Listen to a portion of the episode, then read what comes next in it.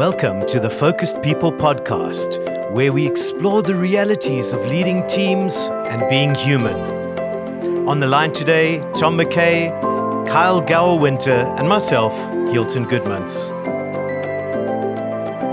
I actually, to be honest with you, was having a little afternoon nap. I even had set an alarm. Oh, wow. Sure. So, well. I've not one of those. So we've got you with the nap. We've got Kyle at 8 a.m. in the morning. Yes, perfect. Well, gents, thanks for making the time. Here we are, Focused People podcast, which will only last seven seconds because Kyle has all the answers right now to the question. no, good to have you, Kyle. Good to have you, Tom. Thanks for being back. And our topic today the paradox of life, a confusing world. I think it's so relevant when we look at a lot of the pain and the, the loneliness that's in the world today. Many of us, we've had to deal with the situation of looking deeply inside and saying, Do I love myself? And as somebody once said, this imposter syndrome. How do we combat the imposter syndrome while also growing and learning? I think we're dealing with those kind of dynamics. And so, Tom, why don't you start us off?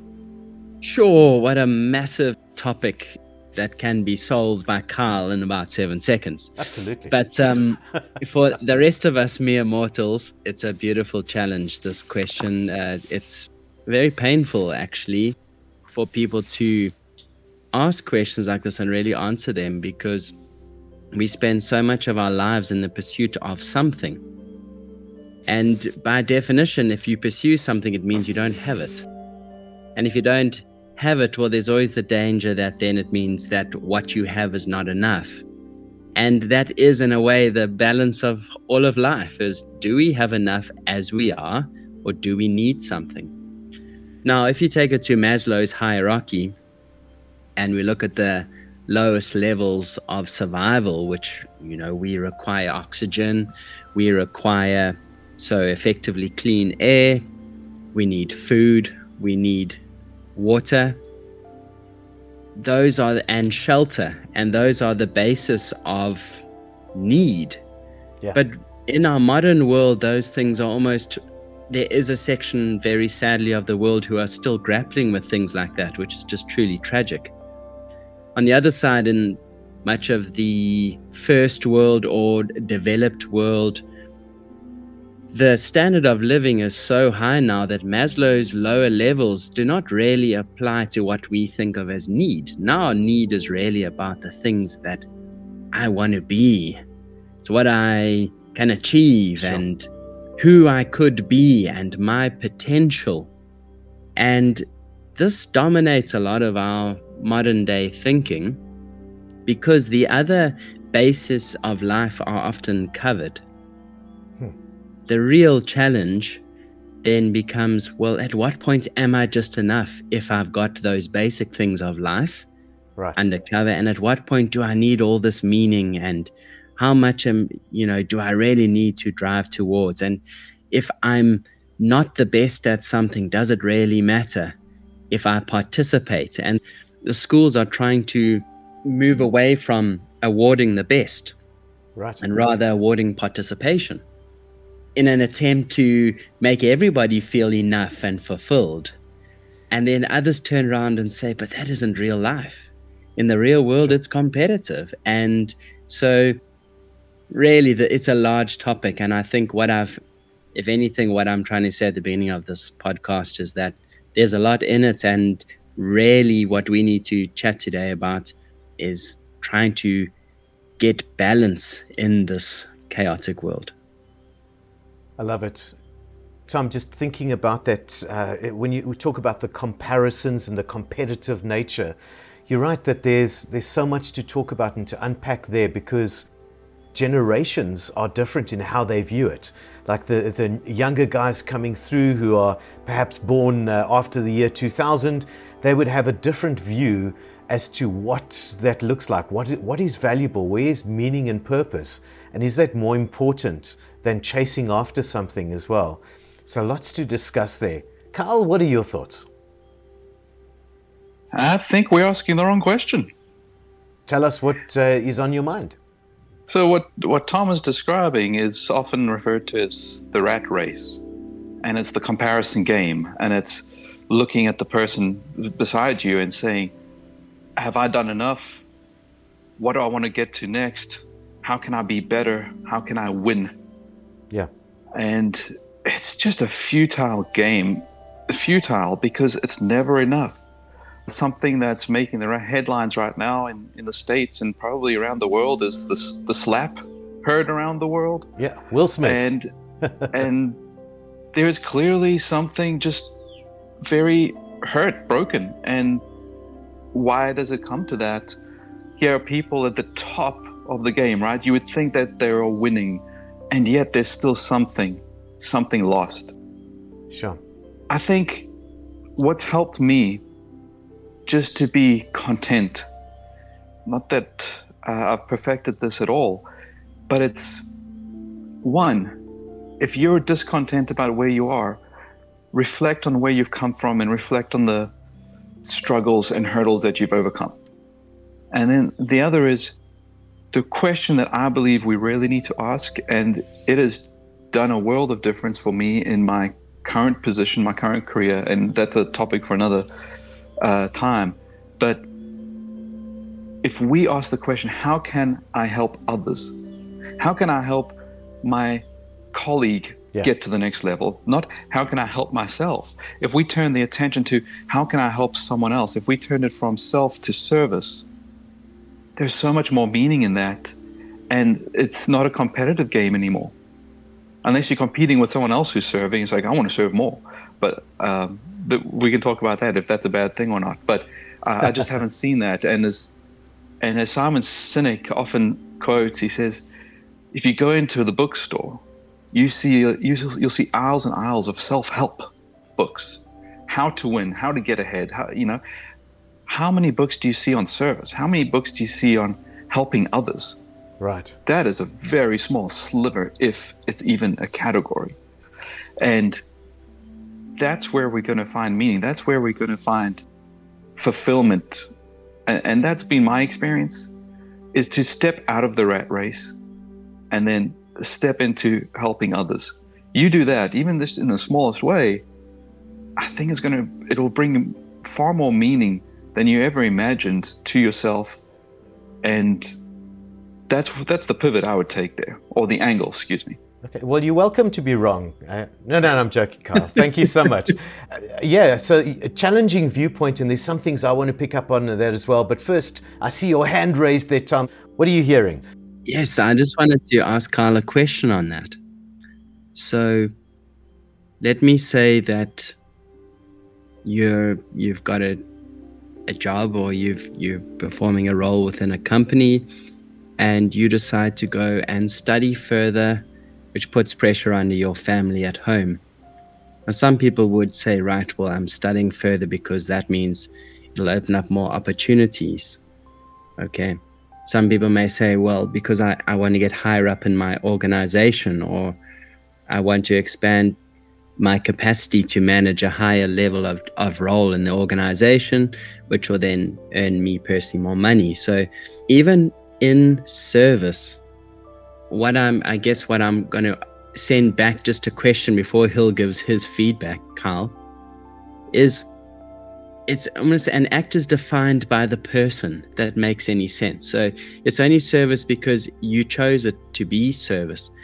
Someone could look at it and say, "Oh, I'm I'm the head of an organization," or there's a lot of studies said that a lot of leaders who lead things are psychopaths, people who are are actually very self-serving. Yeah.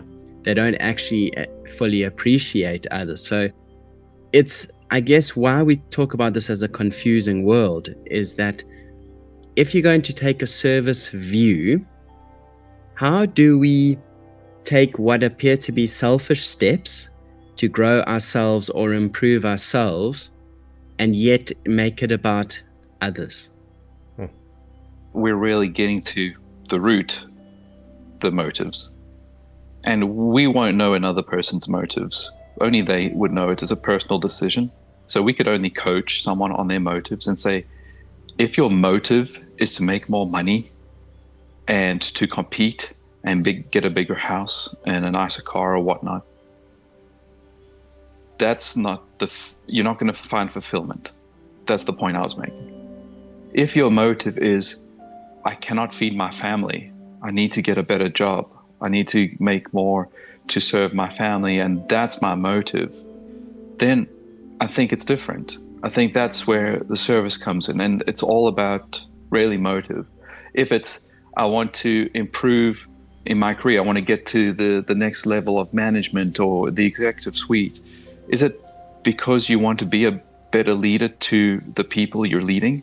Is it because you want to fill gaps? Because if that is the motive, and you go to school and you take trainings and you read books and you, you continue to be a better manager or leader, it would still be fulfilling even if you didn't get that promotion. Because you'd see the results in the people, the people you serve. But I do truly believe that if that's your motive to serve others and to become a better leader, those promotions they, they just come. They will come. And it's there's no timeline associated with it, but the fact that you know you're doing something for the betterment of others and you're seeing that growth in, in others, my experience is that's the fulfilling part. And the reward will come. People will start recognizing that. It doesn't matter what people say, people will recognize that by, the, by your actions. Someone may leave, one of your reports may leave, they may take another job somewhere else. And then as soon as there's an opening over there, they say, like, I have the perfect person. He's a he's a servant leader, and your reputation kind of precedes you so those opportunities will come. You just don't know when or where.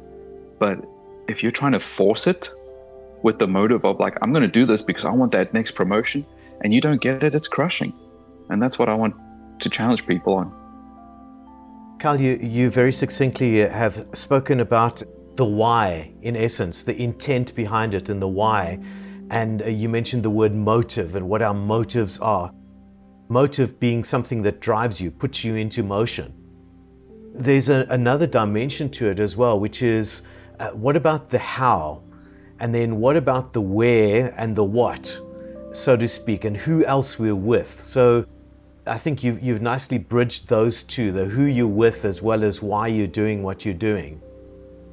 I think with the strengths and the, the talent side of things, uh, in terms of accepting ourselves for who we are, I just don't want us to avoid that self compassion angle I've certainly found that there are a lot of executives and others that I've worked with, uh, even just somebody that I was uh, chatting with this week who is absolutely world class at languages. To give you an idea, at about 27, he decided he's going to throw up the corporate life and go and uh, teach English in Vietnam for a while. And he discovered after three months that he has such a natural ear for languages that he was pretty much a native speaker of the language within three or four months it was just a case of, of really finding his real talent in terms of languages. Now, he'd been in corporate, he had a, a BCom degree, and he'd been involved in, in business for a while, and there was more. And once he started to unpack what his real differentiation was on the planet, it started to open fresh doors of opportunity for him he decided, well, actually, I've always wanted to go to Japan. Let me see if it's easy for me to do that as well. Found himself teaching in Japan at virtually double the rate, I think, and uh, suddenly learning Japanese and finding it also was as easy for him that he started to become, what's the right word, assimilated into how they do things. Now it's a case of coming back to South Africa for a while and we met up. What's next for him? Well, the talent is there. The question is, how do you want to position it? What's your why? Are you going to do it, uh, continue to do it for the better of humanity and, and society and so on? Awesomeness. But then there's also the choice of how do I grow myself? How do I accept what I'm really good at? And then combating that imposter syndrome of is am I really that different? But there's so many people who speak English and Japanese. What I found is that if you know what your uniqueness is, what is the thing or the couple of things that you bring from a strengths and a talent perspective, you really can focus your attention on where do you need to angle. And it's definitely something that I've had to wrestle with myself because I'm not a typical corporate animal in the sense that people would describe me using words like kind and caring and listener and those kind of things. And the model of what a corporate leader is doesn't often include those things. In the last couple of years, we're just rediscovering the need to unpack those positive emotions, the gratitude, the kindness, all of those things, and bring them back into the workplace for well being, self compassion, etc. So I think we're on the cusp of an interesting discussion to take it further. Tom, you look ready to take a, a, another stab at this. I like the fact that we've taken the conversation down a slightly different perspective to to sort of my original thought. I like that we've brought in service very early. I like that what we're talking about is our motive and our focus as being very important. One of the things that comes to my mind, and maybe you guys can reflect on it, is we talk a lot about shame mm. and self reproach. And that is something that all of us from time to time face as we don't always be successful. And then rather than taking a simple look of, I had a task to do, I came short, this is where I came short, okay, next time I redo the task. In the thinking of that process, we measure against something and we go, I had a task, this is where I came short. Yeah. I'm not enough, or this feels bad, or why am I a loser, or whatever the feedback comes in the way. And that's part of the chaos of this world is that when are we enough, even in service? When are we enough? When do we need to look at some of the things that we put our attention uh, to and ensure that we effectively hold ourselves in high regard, if that makes any sense, without it yes. not in an egotistical way, but we go to self-reproach as a last. You know, it's not it's it's not a go-to for many people. It's a go-to, and I yes. find it even. I mean, this week I spent a lot of time of my time resolving a major staff dispute, and I had to bring two of my staff members around the table and I had to deal with the issues. And there was a lot of assumptions in that room. There were a lot of assumptions about each other. And assumptions about how when one did this, that meant X, and that made them feel like that. And this one's very sensitive, and this one's. And at the end of the day, I actually turned around to them and said, You two could be brother and sister you're, the, the things that you're presenting are are so similar and and I sure. never let it get to the point where they were now talking about each other or holding each other in a bad light. I said there are two really good people sitting around this table and you have to start at that point. Mm. So when we do look at wholeness and not self-reproach, it makes a big difference to our lives. But I'd love to hear your guys' thoughts about that. So let me just summarize because I know I've said a lot. My question really is I hear what Kyle's saying that you focus on service, but self reproach and guilt and all the things that comes when we feel bad about ourselves, where does that come in in this chaotic world where we do measure against something, either ourselves or other people? And what do you guys, what's your feedback, guys? I just love having these discussions with you guys because you really stretch my thinking and force me to take uh, different perspectives. Um, so what you're saying is, I, I, believe there's room, there is a place for that in service, but it's uh, combining that with what Hill was saying. Are we serving ourselves well? Like we have to take that hard look at ourselves hmm. and say, in the lens of service, are we serving our passions? Are we doing what's what serves us well as well? You know, in addition to serving others. Very good. And if you find that what you're doing does not bring you joy, and you've analyzed your motives, and you realize, okay, these are not selfish motives, but I am just not excelling at this, and I don't look forward to waking up in the morning and doing what I'm doing Yeah. then are you really going to be an effective servant to those around you? So real. And, and, so sometimes, as I've seen, like in my professional life, I've seen others so cutthroat, trying to get ahead, competing with me, and I didn't even know I was in a competition. but fast forward three years, they're no longer even in the race anymore. They've changed careers completely because they realized that what they were doing, they weren't very effective at it. Maybe they didn't have a passion for it. Mm.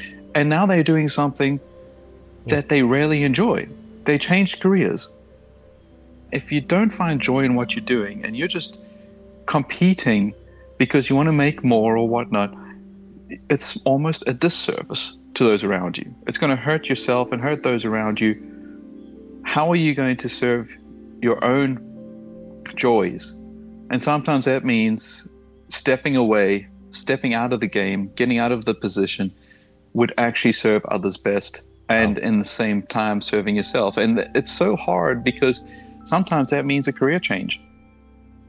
Like the the example you had, right? He went from business to languages. And it, it's so hard to make that shift because it often means a halt in your career, a halt in your trajectory. And sometimes it's a very hard decision, but but you got to make it if you want to just find peace. Sure. Thanks, Kyle. Just relating what we're saying, we're talking about the both and nature, as I think Jim Collins would talk about it. But yeah, it's it's both uh, in the paradox of this confusing world, accepting ourselves and bettering ourselves as well. And in what you were saying, am I enough? And that key question coming through. I guess in the parenting, it's another aspect as well. Uh, all three of us have children, and uh, we really want the best for our kids. And sometimes, if we shine the light on what we're thinking about them, it just helps to also picture how harsh we're being with ourselves. Uh, that if we had a friend who would speak to us like we speak to ourselves in our heads, uh, would we hang out with them regularly? If the answer is no, then we want to change that dialogue that's happening in our head. Because certainly I, I want to see my kids doing well and I want to encourage them into that growth mindset where it's about you can do it, put in the effort, trust that you have what it takes to do it. And I remember somebody saying that you've got what it takes is one of the key messages to pass on to our children. You are enough. Even if you don't always have all the resources, you can find that if you believe you should start looking for them. If you have that perspective that perhaps what we need may be out there, we'll go and look for it, rather than concluding, well, we don't need it, we don't have it, so why even bother? Which, of course, closes that avenue. And so I guess some of that stuff, just looking at it, at it through the lens of children for me is always interesting. And, and you triggered that in me. The other thing was then to also perhaps look at the learning side and say, so what about this excellence then? How do we aim for excellence if we uh, are choosing that? Because excellence, one thing I've, i would say about it is that it seems to be a choice, not just a default, because uh, perhaps compliance is a default and we can force people to comply. But in order for them to be excellent, they've got to choose that for themselves, to do it at a higher standard as well. And so I guess, uh, won't you speak to that a little bit, gents, about the bettering ourselves while also staying true to ourselves, perhaps? A great question, Hill. If we look at, was it one of the first Simon Sinek talks that really went global was the one when he was talking about how the new generation has been told their whole life that they're amazing and they've got they can be whatever they want to be sure. and the disservice to them through that almost false expectation or creating movie like expectations hmm. and life is confusing because on one hand it's absolutely true that you have everything inside of you. Everybody has got everything inside of them.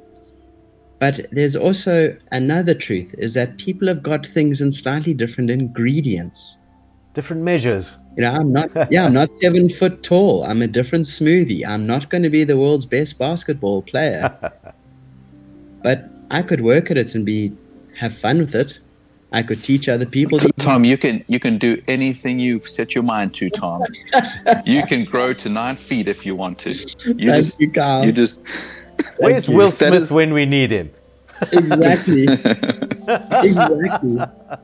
I'm making your point, right? That's what we tell our kids. If you want to be president, you, You go for it. You be can be the president. president. You can be president of the world if you want. Exactly. And that is the confusing reality of life is that on whilst we do have everything inside of ourselves, we've got them in completely different shades. And that means that sp- some people are going to be very good at chess and other people are going to be very good at something else. Hmm. It is an ingredients mix. Obviously, when all of us look around, we can see that that is so. It, there's plenty of evidence to agree. Hmm. And yes, it is true that when you get a Will Smith stand up and forget the slap, before that, be an inspirational guy and say, You can be whatever you want to be. Look what I've achieved in my life. That that attitude has got people who are successful very far and then they try to train it to others. But the truth is that it's often specific to them and their life. Now, it doesn't mean that you can't learn from them and that we shouldn't read self help books. That's not at all. Yeah. It's just a matter that sometimes it's also okay to say, I am who I am. I am okay as I am. And to spend time, as much time on that statement as it is to spend the other one going, I can actually kind of be what I want to be right now. so if I don't like how I'm feeling, I can actually change this feeling by doing something. I can change my body language Hmm. and go for a walk, get some fresh air and be and go simple.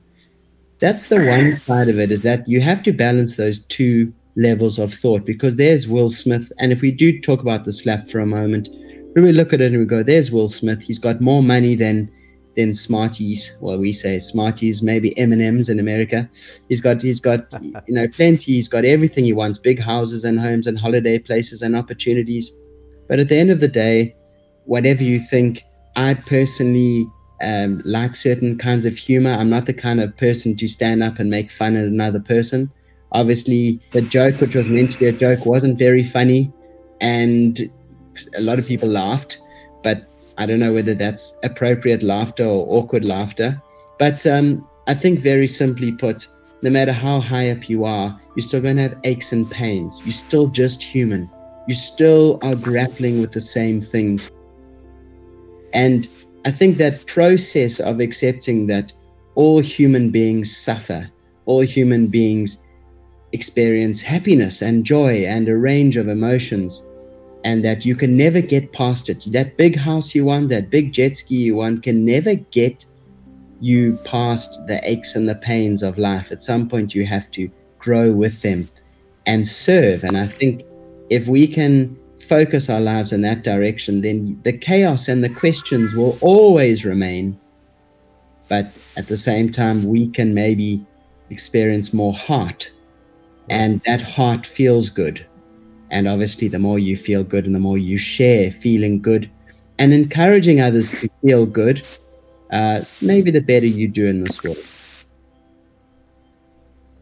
I think it brings us full circle. Uh, you know, if you go back to your beginning statement there about you know kids are told these days they can do anything, and we're kind of changing that message slowly uh, to to something a little bit more realistic, I suppose. But if you say you can do anything and you can be whatever you want to be, again, that's putting the focus on what the person can achieve. And if we change that that message or that statement to like, you can serve anyone, you can make anyone's day, you can improve the situation of someone. That I believe is always going to be a true statement. You can love someone. That's always going to be a true statement. Yeah. That's just where my headspace is these days. And what about gifts? What about the concept of a gift? In other words, each person having their own little smoothie mix, and that smoothie has its own little gift. And the one truth is that you can honor that gift in the world. Sure. Maybe that's a great uh, one to put forth, whatever that means. It doesn't mean presidents, it just means So that you can share that gift with the world in a positive way. I love what you're saying there, Tom, in terms of the mix. I think it's the mix that makes us so unique. If you combine the raw materials, the raw ingredients of that smoothie, and you mix them up together, that's what makes such a beautiful concoction that's so unique.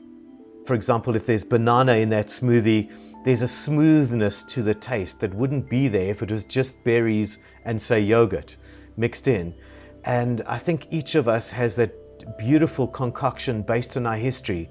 Some of it, our failures that we've needed to learn from, but they positioned us because we were perhaps too over the top.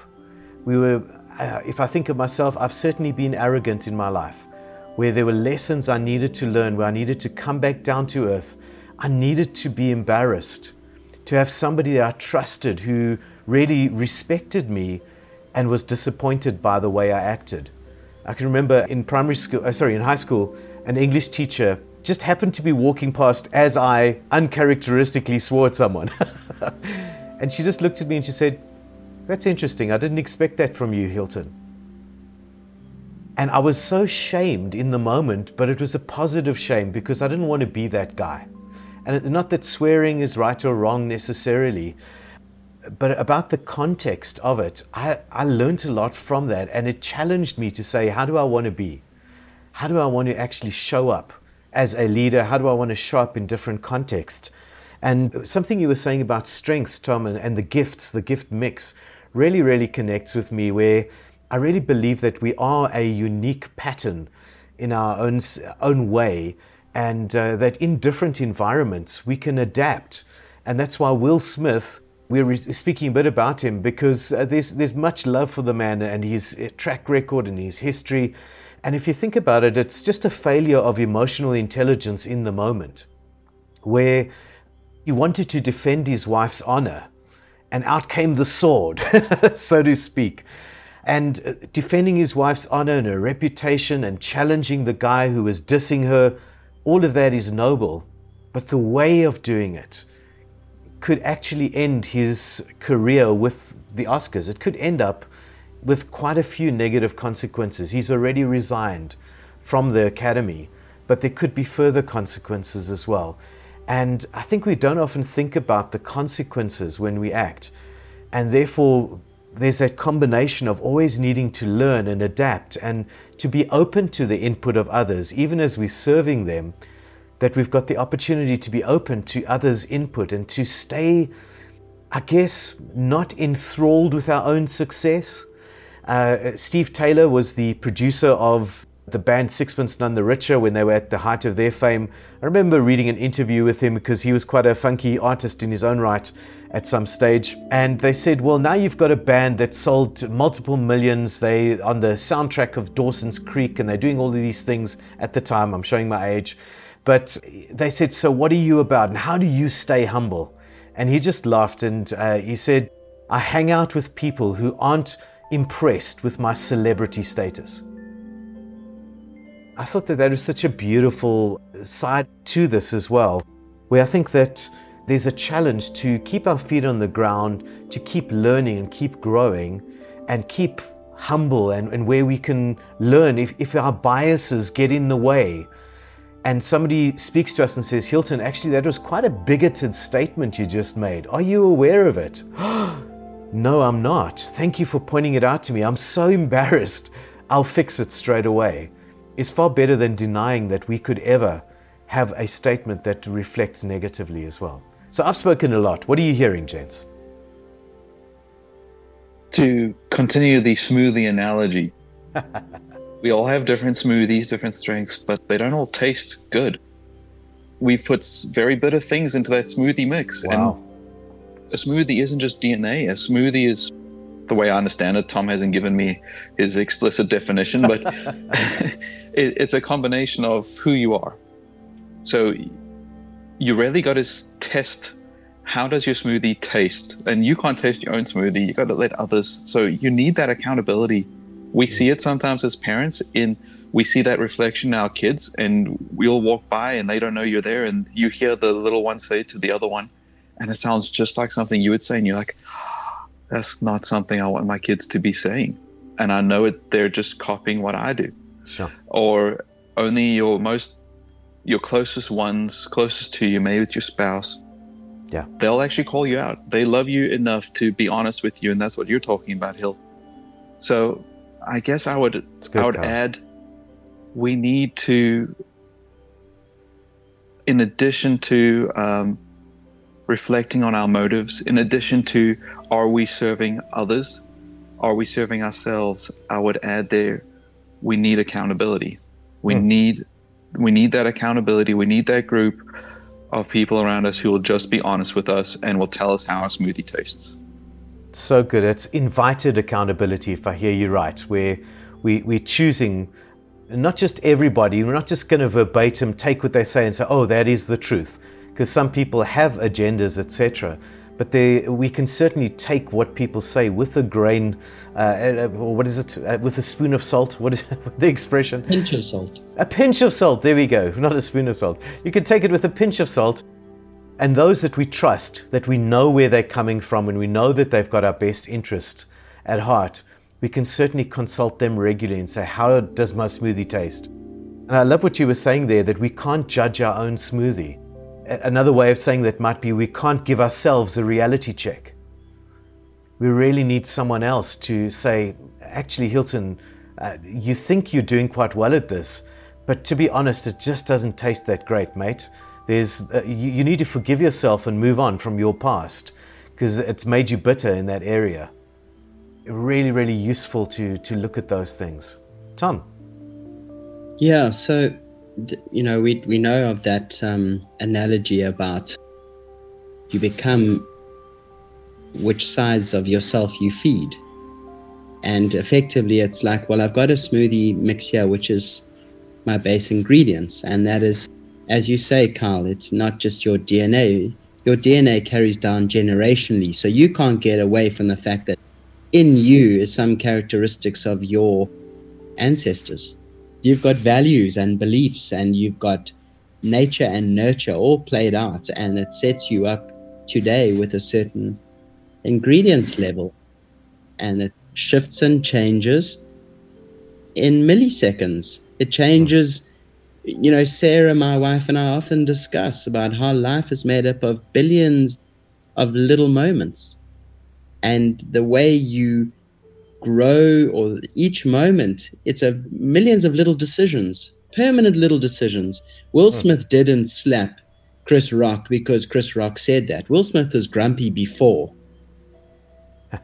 You know he was he was triggered already. He was upset already. Maybe his ego was challenged or something by the fact that his wife is going through something difficult and he didn't just get up and suddenly decide to slap a man you know th- it was millions of little moments before that that that Yeah. slap had already happened it was just waiting for someone to to say the wrong thing and i'm not saying chris rock didn't didn't deserve some sort of comeback for his what wasn't a particularly funny joke Yeah. but the point being is that this is how life is lived yes the smoothie mix is there but the smoothie mix you get a range you get a range each one of us have a different mix and a different range but also as we put more of ourselves into that or more elements or more of that ingredient. So let's say i've got cinnamon in, in my mix. Well we all know if you add enough cinnamon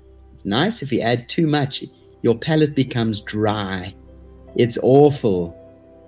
Yep. so you need to make it feel good, the right texture, for the world to receive it well, for it to feel exactly happy. You need sprinkles of the right amounts, and that takes self awareness. It takes choosing the, the uh, good paths and choosing people to surround you who, as you were saying, that you can trust to have the right kind of people, kind right kind of friends, people who who have good values and values that are like you or values that you want to be like.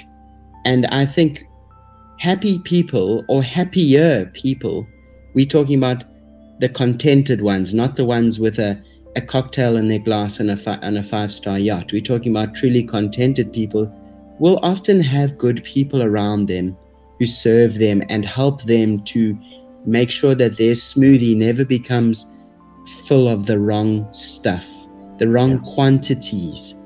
And I think it's a great analogy for for when we're looking at the chaos of the world. If we can settle on anything, it's surround yourself with people who keep you true towards yourself, help you share your your smoothie gift with the world in a meaningful way that at least serves others and not just self-service like I want to be rich to be rich. You know, there's no happiness in being rich. There's there's certainly opportunity and all sorts of other things, but that opportunity is what? To make more money or because it gives you opportunities to share that with others in most meaningful and incredible ways. So, you know, these are the kind of things that um, are great to have discussions about. Absolutely. And just to, to close off that chapter, and then I've got one more thing I want to ask us about. I love what you were saying about living in the moment, uh, Tom. And we often talk about defining moments. And defining moments don't have to be those things that define us for life. They literally are milestones on the road that give us a sense of identity and purpose at that moment and help us to get clarity on our next steps. And I, am so grateful, James, for the discussion. I think it's, it's brought a lot of uh, sense to the challenge of this confusing world that we're in. One more step here for me is about loneliness.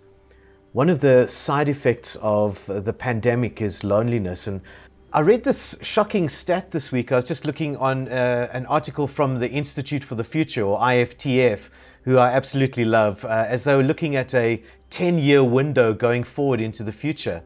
One of the things that they really spoke about was loneliness and the increasing loneliness and disaffiliation, they say, in the world today.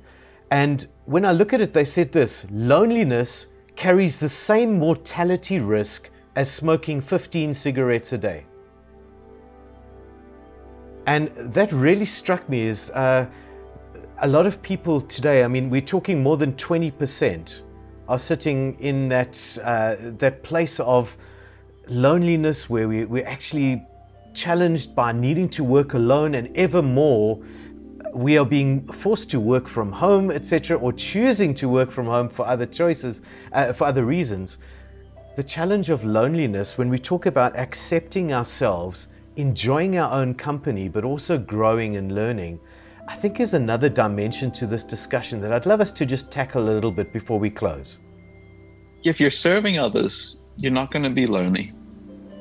I think you, if your intention, if your motive is to help someone, another person, you couldn't do that without engaging with that other person. Even if it's a, hey, I'm going to write a letter on my own, no interaction with another person.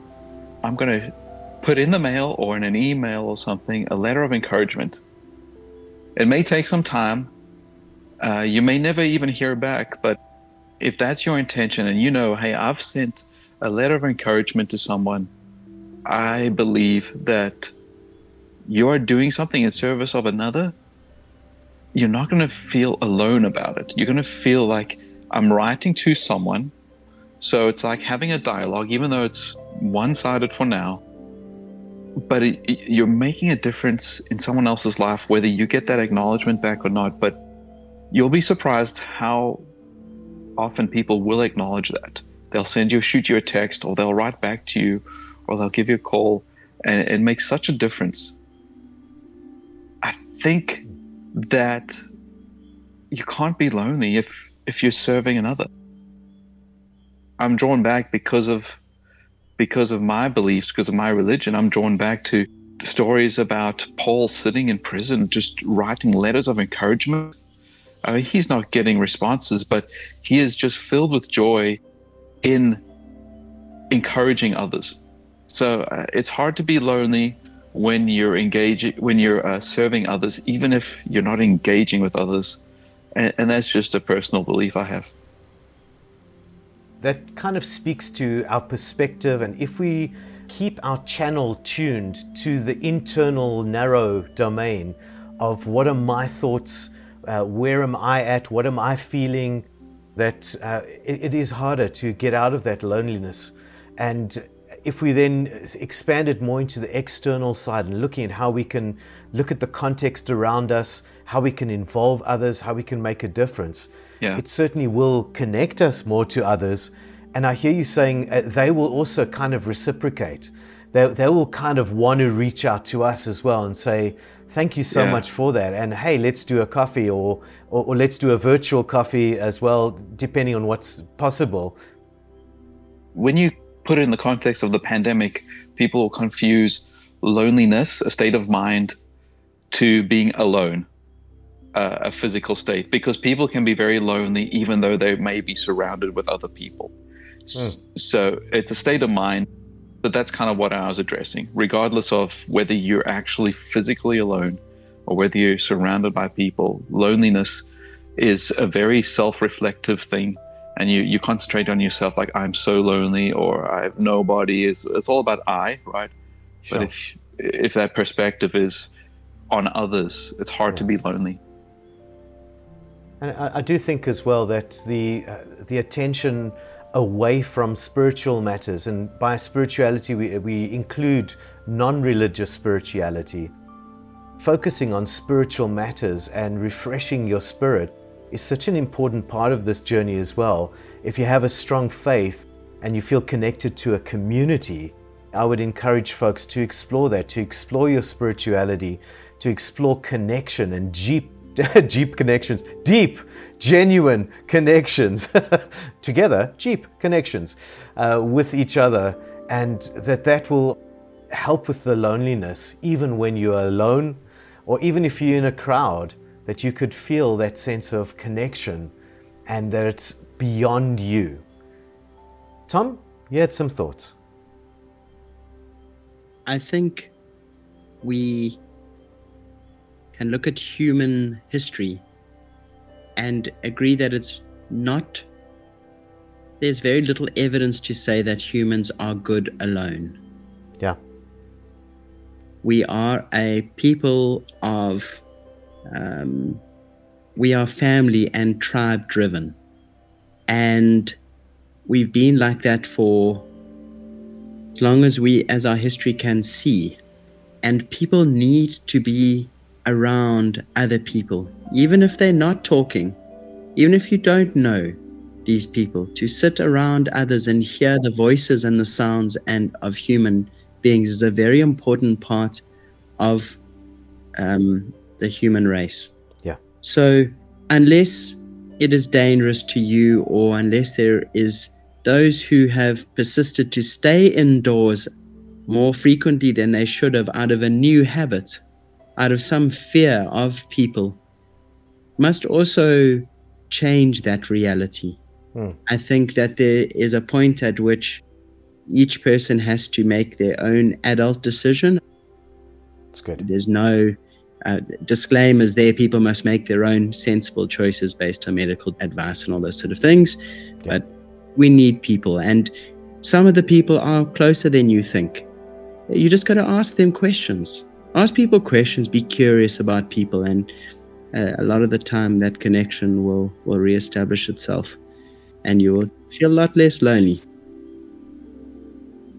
I, I don't know if this is what you meant completely tom but the physical closeness community it can be achieved even over distance and i'll take this as an example uh, you guys are a phenomenal part of my community and value you so much and we're, we're worlds apart but we still connect. And I, I can't be alone when i'm sitting here in a conversation with you guys. I don't feel lonely. I feel connected. So. Thanks, Kyle. And yeah, absolutely, we value you, and there's that uh, that common thread that runs through our value systems and our connection, uh, what we deeply believe in, and it's always a privilege to get together. And Tom, uh, to pull it together, what you were saying just resonates so well with the African philosophy of Ubuntu, where we would say "Motho ke motho ka batho" or "Umuntu ngumuntu ngabantu." A person is a person because of other people or through other people and our humanity expressed in that connection.